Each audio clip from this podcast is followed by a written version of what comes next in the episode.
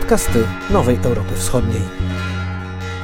Litwa i Polska stały się krajami w centrum w tej chwili kryzysu białoruskiego z powodu tego, co Aleksandr Łukaszenka robi, usiłując wywrzeć presję na Unię Europejską poprzez migrację, czyli presję na granicę i polską, i litewską, najpierw litewską.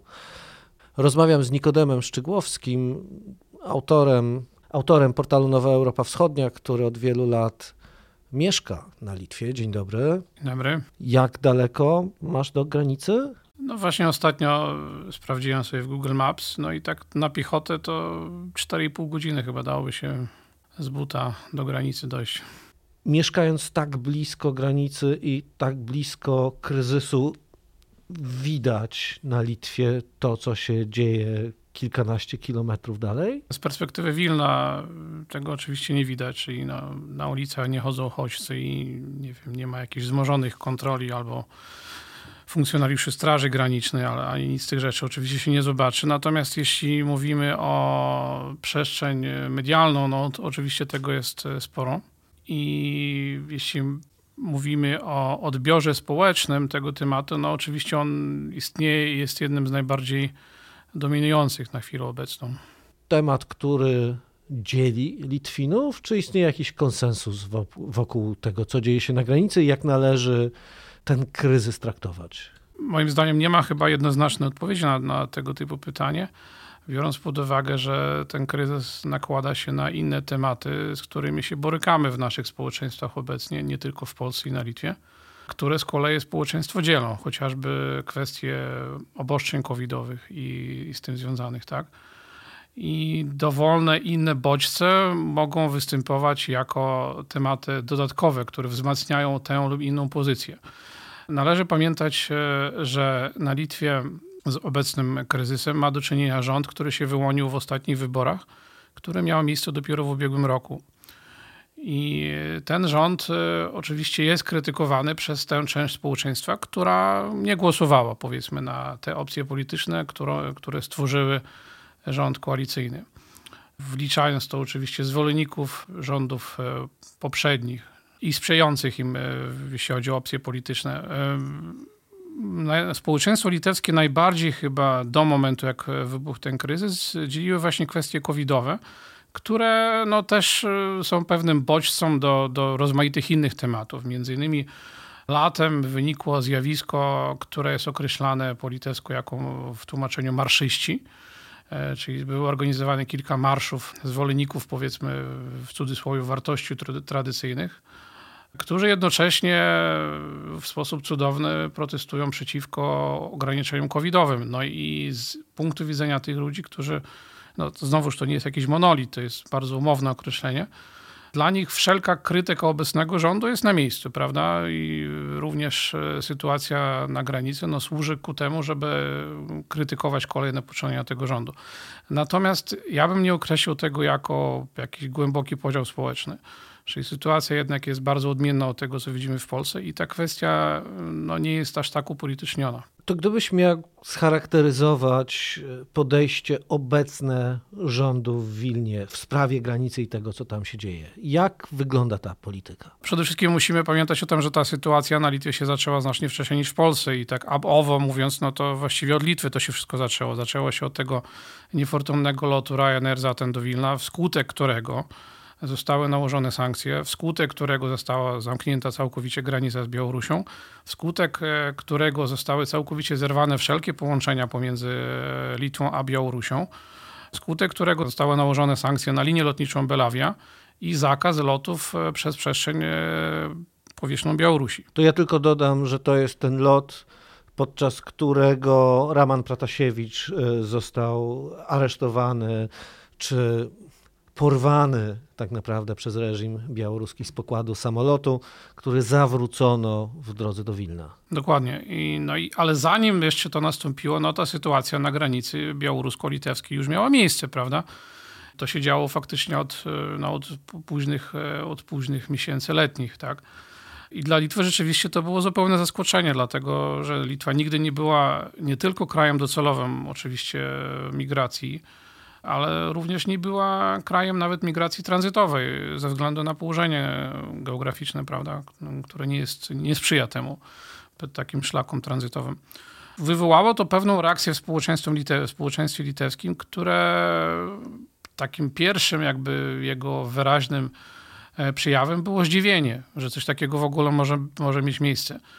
E, w ogóle Litwini nie postrzegają swój kraj jako kraj migracji, chociaż de facto takim jest już od ostatnich paru lat. E, przede wszystkim migracji gospodarczej, przede wszystkim z Ukrainy. Po wydarzeniach sierpniowych w Mińsku również migracji politycznej z Białorusi, czyli no mamy co najmniej kilkadziesiąt tysięcy obywateli Ukrainy, jeśli nie kilkaset. Mamy co najmniej kilkanaście tysięcy obywateli Białorusi w tym kraju, ale większość ludzi w dalszym ciągu sobie nie zdaje z tego sprawy, tak? Na Litwie jest bardzo popularna narracja o emigracji z Litwy do krajów Europy Zachodniej, która od dłuższego czasu po prostu stanowiła dominującą narrację i cała reszta była nieistotna. No i w tym miejscu jakby mamy taki przełom, tak?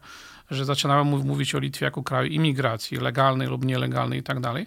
W tej sytuacji nowy rząd no, rzeczywiście musiał jakoś sprostać tym wyzwaniom nie tylko w kwestii logistycznej, technicznej, ale w kwestii powiedzmy światopoglądowej e, społeczeństwa litewskiego. Od początku tego kryzysu należy pamiętać, że no właśnie ta praktyka pushbacku, ona po raz pierwszy jednak była zastosowana na Litwie, a nie w Polsce, no bo w Polsce po prostu jeszcze wtedy nic się nie działo. Do momentu, jak ta praktyka została zastosowana, Litwa rzeczywiście udzielała pomoc uchodźcom budowała tymczasowe obozy dla uchodźców wzdłuż granicy i to wywołało z kolei też reakcję pewnych e, mieszkańców tych miejscowości granicznych, którzy się buntowali przeciwko temu, żeby obok były instalowane te obozy dla uchodźców. To też stanowiło bodźcem dla pewnych protestów tej pewnej części społeczeństwa, o której mówiłem, tych tak zwanych marszystów. I w związku z tym rząd się zdecydował właśnie na coraz bardziej e, ściślejsze zamknięcie i ochronę tej granicy i stosowanie techniki pushbacku. Do tego momentu rzeczywiście uchodźcy na Litwie przechodziły, były rejestrowane, umieszczane w obozach i na chwilę obecną jeszcze na Litwie przebywa bodajże ponad 3000 uchodźców, którzy czekają na rozpatrzenie ich wniosków. Od momentu rozpoczęcia tego kryzysu też rząd litewski podjął pewne kroki, jak temu zapobiec. Na ile skuteczne się okazały, to jest inna sprawa, ale ich kierunek był właściwy, czyli minister spraw zagranicznych Gabrielus Landsbergis osobiście udawał się z wizytą do Iraku. Pracownicy M e, litewskiego MZS-u też pracowali w tym kierunku, żeby zapobiec połączeniom lotniczym na Białoruś, które były oczywiście źródłem tego problemu. Więc z tego punktu widzenia było to dobre rozpoznanie źródeł tego problemu i próby, e, jak temu zapobiec. Poza tym rząd litewski od e, początku tego kryzysu umożliwiał uchodźcom ze strony białoruskiej ubieganie się o azyl na Litwie za pośrednictwem ambasady litewskiej w Mińsku oraz na legalnych przejściach granicznych, co stanowi też istotną różnicę tego, co obserwujemy obecnie na granicy polsko-białoruskiej. Znowuż nie przyniosło to jakichś większych skutków, ale taka możliwość była. Kolejnym istotnym elementem, na, którym, na który chciałbym zwrócić uwagę, jest to, że już od momentu stosowania techniki pushbacku Straż Graniczna Litwy jednak traktowała każdy przypadek indywidualnie i w szczególnie ciężkich przypadkach, kiedy zagrażało to bezpieczeństwu, życiu lub zdrowiu tych ludzi, oni byli wpuszczani jednak na Litwę, czyli to nie było tak, że 100% było wypychane z powrotem na Białoruś. Poza tym e, no, pozycja kościoła chociażby litewskiego też była zupełnie odmienna niż w Polsce, czyli arcybiskup Wileński na przykład osobiście przyjechał do tych obozów e, kilka miesięcy temu, spotkał się z tymi ludźmi. No i tutaj ja bym jednak no, tak do końca nie porównywał tego to, co dzieje się obecnie w Polsce, to, to co się działo na Litwie powiedzmy 2-3 miesiące temu. Należy też pamiętać o tym, że przebieg granicy białorusko-litewskiej jest dłuższy niż przebieg granicy polsko-białoruskiej i miejscami rzeczywiście przekroczenie tej granicy, zwłaszcza e, w terenach zalesionych, było stosunkowo łatwe. Litwa dopiero zaczęła te prace, które miały na celu wzmocnić e, tę granicę od czerwca tego roku Mówisz o budowie zasiek, tak. budowie murów, fizycznych barier. Fizycznych, fizycznych barier. Do tego praktycznie nie było, więc stosunkowo długą, znaczy najdłuższą faktycznie granicę litewską ze wszystkich sąsiadów było stosunkowo łatwo przekroczyć, tak? To, że w pewnym momencie głównym celem migracji stała się Polska, to jest oczywiście też część pewnego planu, czyli po prostu w pewnym momencie całe te, te masy ludzkie zostały przekierowane na polską granicę i wtedy to się zaczęło tutaj. Natomiast no, na Litwie w dalszym ciągu ta sytuacja trwa, czyli jest stan wyjątkowy w strefie przygranicznej. Od ubiegłego tygodnia są tam co prawda wpuszczani dziennikarze, w odróżnieniu od e, znowuż sytuacji w Polsce. Prawie codziennie albo co noc no, mają miejsce próby przekroczenia granicy. Są to liczby rzędu powiedzmy 50-150 osób każdego dnia, którzy no, też nie są wpuszczani na terytorium Litwy w większości. Istotny tutaj jest też chyba element informacyjny. Wspomniałeś o tym, że dziennikarze są wpuszczani i w zasadzie przez cały czas była możliwość relacjonowania. No nie do końca, znaczy był pewien czas, kiedy rzeczywiście teren przy granicy, tej strefy przygranicznej był zamknięty dla mediów. Aczkolwiek na początku tego kryzysu rzeczywiście był dostęp do granicy. Ja osobiście byłem, pokazałem legitymację dziennikarską, nie miałem problemu w ogóle z tym, żeby zbliżyć się do samej granicy niedaleko przejścia w Miednikach. Natomiast przez dłuższy czas potem, kiedy trwały prace przy instalowaniu bariery fizycznej, rzeczywiście ten e, dostęp był ograniczony. Z drugiej strony rzecznik litewskiej służby granicznej relacjonował sytuację codziennie. Te relacje były dosyć dokładne i rzeczowe. Każdy dziennikarz e, na Litwie mógł zwrócić się do rzecznika MSW albo Litewskiej Służby Granicznej i otrzymać odpowiedź w ciągu, no nie wiem, tygodnia góra na wszystkie pytania, które, które go interesowały. I no, tutaj jednak też pewna różnica była. W ubiegłym tygodniu ten zakaz został cofnięty. Obecnie każdy dziennikarz faktycznie może przyjechać na granicę, za wyjątkiem chyba na pierwszej linii Obecnie z tego, co widzę, obserwuję, co się dzieje w Polsce, no w Polsce chyba to wywołuje większe poruszenia w społeczeństwie, to co się dzieje na granicy, niż na Litwie. Więcej widzę w Polsce sytuacji, kiedy próby pomocy niosą wolontariusze albo jakieś organizacje, NGO i tak dalej. No właśnie o to chciałem się zapytać. Jak wygląda zaangażowanie organizacji pozarządowych na Litwie? No i tutaj właśnie jest e, kłopot, ponieważ ja tego nie dostrzegam. To, to nie znaczy, że tego nie ma, ale jakoś to, znaczy no znowuż w polskiej przestrzeni medialnej to jest bardzo widoczne w związku z tym, że to stanowi kolejną odsłonę no, tego konfliktu wewnątrz społecznego i polaryzacji. W związku z tym, że tego typu zjawisko na Litwie nie istnieje, być może to jest po prostu mniej widoczne. Jak już wspomniałem, Kościół e, i organizacje charytatywne miały dostęp do granicy na początku konfliktu. O tym się trochę mówiło, potem się zaczęło mówić mniej i teraz jakoś specjalnie się nie mówi, więc były pewne sygnały, że sytuacja w tych obozach no, jest zła i moim zdaniem rzeczywiście chyba była zła, ponieważ to były decyzje podejmowane na szybko, te warunki no, były jakie były na ten moment, który można było udostępnić dla tych ludzi, więc być może rzeczywiście to była zła sytuacja wtedy. Być może również dzisiaj jest daleka od ideału, ale e, znowuż przede wszystkim Litwa współpracuje z Frontexem, tak? czyli wszystko, co się dzieje na granicy teraz, służby litewskie umożliwiają dostęp do dla funkcjonariuszy Frontexu. Mało tego, to są funkcjonariusze z biura Frontex w Warszawie. Czyli w społeczeństwie litewskim to wywołuje interesujące reakcje, kiedy widzą na przykład auta Frontex na rejestracjach polskich, tak? E, i niektórym się wydaje, że to jest pewien rodzaj współpracy z Polską, tak? E, co oczywiście tym nie jest. Jeśli mówię o NGO, w Polsce to jest znacznie bardziej widoczne i słyszalne. Na Litwie nie jest. Nie wiem, czy to wynika z mniejszego zaangażowania, czy po prostu z tego, że społeczeństwo mniej się tym interesuje. Znowuż mniej się interesuje dlatego, że ma większe zaufanie do działań rządu, czy po prostu jest bardziej skupione na tym aspekcie zagrożenia. Pamiętajmy o tym, że Litwa jest małym krajem i ten aspekt granicy białoruskiej jest no, bardzo istotny, prawda? No, tak jak zaczęliśmy rozmowę od tego, że ta granica przebiega w, no, w pół godzinie jazdy samochodem od stolicy, prawda? Wcześniej, już zanim się za, zaczął kryzys migracyjny, istniał i istnieje w dalszym ciągu czynnik zagrożenia elektrowni atomowej e, na Białorusi w Ostrowcu. W przypadku jakichkolwiek poważnej usterki, no, Wilno stanie taką drugą prepecią i większość ludzi sobie to uświadamia. Więc y, to zagrożenie jest bardziej namacalne, że tak powiem, i te fobie w społeczeństwie litewskim są znacznie bardziej zmaterializowane niż y, w społeczeństwie polskim, gdzie ten no, dzieje się gdzieś tam na Podlasiu, daleko. Tak? To nie jest daleko, to jest no, zupełnie przy stolicy. Dlatego ten czynnik jest chyba bardziej dominujący w percepcji tego, co się dzieje.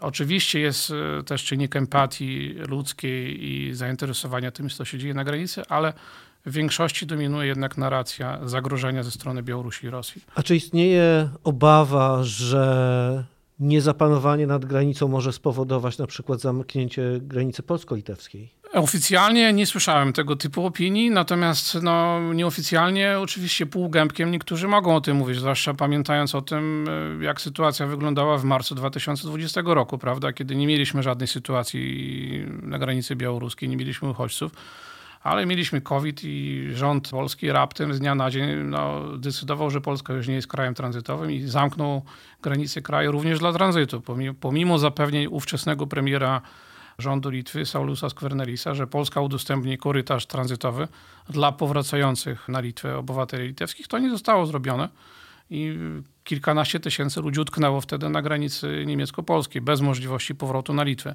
geograficznie rzecz biorąc, innej drogi nie istnieje po prostu, tak? Poruszając się transportem kołowym. Rząd był zmuszony do wyczarterowania lotów wspólnie z rządem łotewskim i estońskim, bo ten problem dotyczył również ich.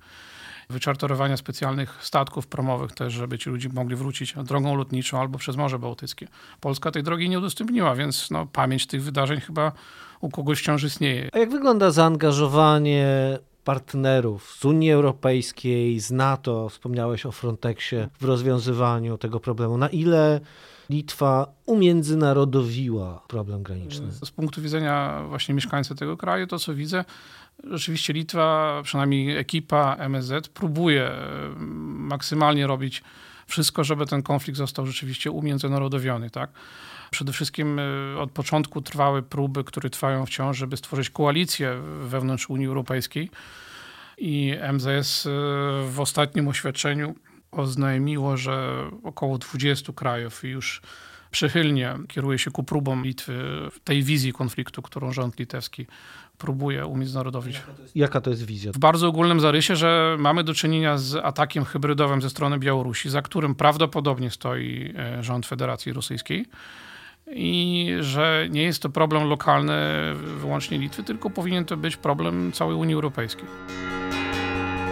Czy pojawiają się głosy, że może jednak warto rozmawiać z Łukaszenką? Zależy o kim mówimy. Jeśli mówimy o ekipie rządzącej, o obecnej koalicji, no takich głosów raczej tam nie ma. Z tego ostatnio wyłamał się prezydent Gitanas Nauseda, który zupełnie nieoczekiwanie dla większości społeczeństwa, chyba ekipy rządzącej w wywiadzie dla BBC, oznajmił, że z Łukaszenką należy rozmawiać, tak jak to uczyniła Angela Merkel. Potem się z tego częściowo wycofał, mówiąc, że rozmawiać nie oznacza prowadzić dialog, tylko dążyć ku rozwiązaniu pewnych problemów. Potem oznajmił, że został źle odebrany, że te słowa zostały przeinaczone. Czytałem, że jeden z kontrowersyjnych posłów do, do Sejmu Litewskiego udzielił wywiadu e, reżimowej telewizji białoruskiej, Petras Grażulis, w którym e, między innymi padły słowa, że z demokracją na Litwie też tak różowo nie jest. No ale ten poseł jakby słynie z różnych e, wszelakich wypowiedzi, więc no, też jego słowa chyba nie są traktowane poważnie.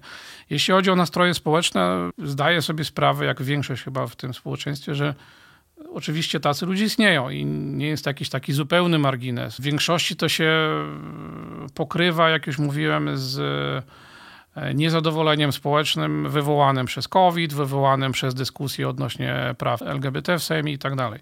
W większości to się zbiega po prostu. A jak wyraźnie wskazywana jest rola Rosji w tym, co się dzieje? Pytanie jest e, o tym, o, o, kim mówimy. Tak? E, dla tych, którzy zdają sobie sprawę, w jaki sposób ten konflikt został skonstruowany, to jest wyraźne. Tak? I o tym jakby nie wymaga specjalnych dowodów nawet, czyli wszyscy zdają sobie sprawę z presji, która na Litwie jest czyniona od lat przez Federację Rosyjską. Te stosunki nigdy nie były dobre właściwie, a od lat są po prostu nijakie.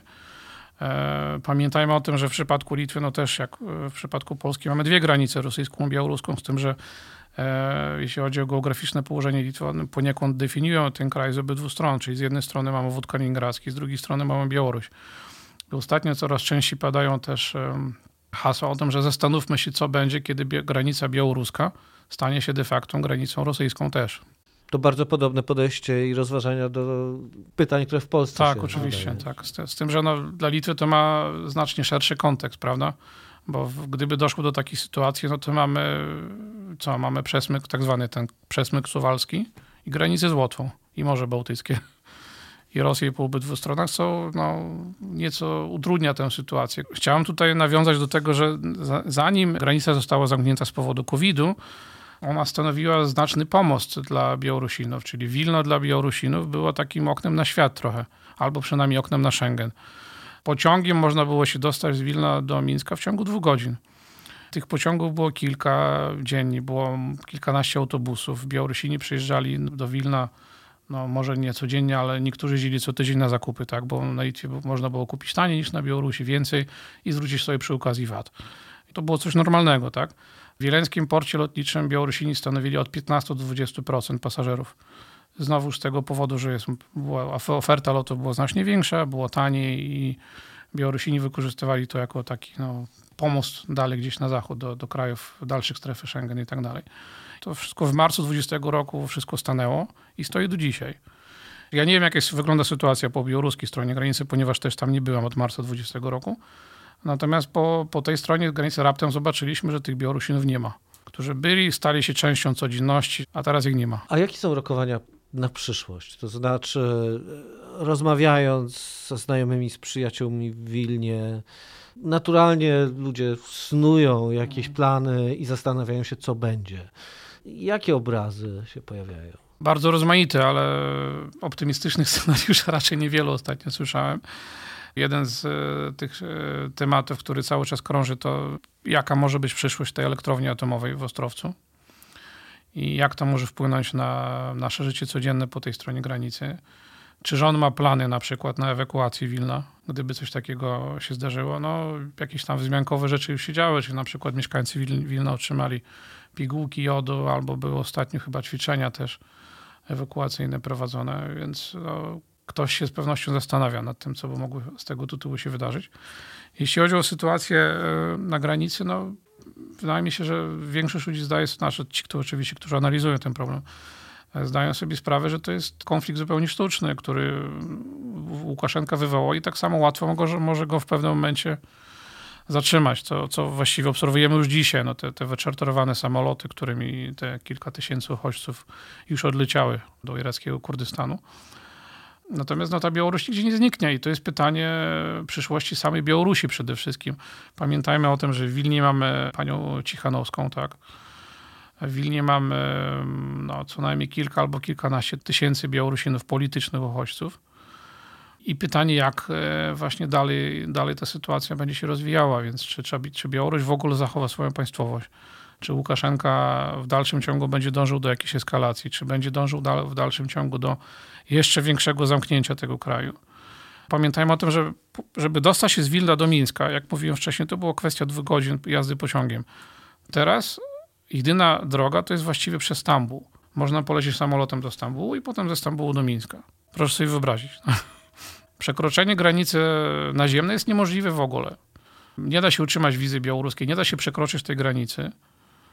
Więc to jest bardzo blisko, jak zaczęliśmy naszą rozmowę, ale z drugiej strony to jest taki obrazek, który no, się dzieje w ekranie telewizora albo, albo komputera. Czyli przede wszystkim mówimy w tej chwili o wielkiej niewiadomej, o napięciu, pewnie o obawach, e, o sytuacji, która tylko częściowo zależy od Litwinów, którzy, jak rozumiem, starają się bardzo racjonalnie do tego problemu podchodzić, również z wykorzystaniem e, narzędzi międzynarodowych i, i współpracy partnerskiej. Bardzo dziękuję. Moim rozmówcą był Nikodem Szczygłowski. Podcast zrealizowany przez Free Range Productions.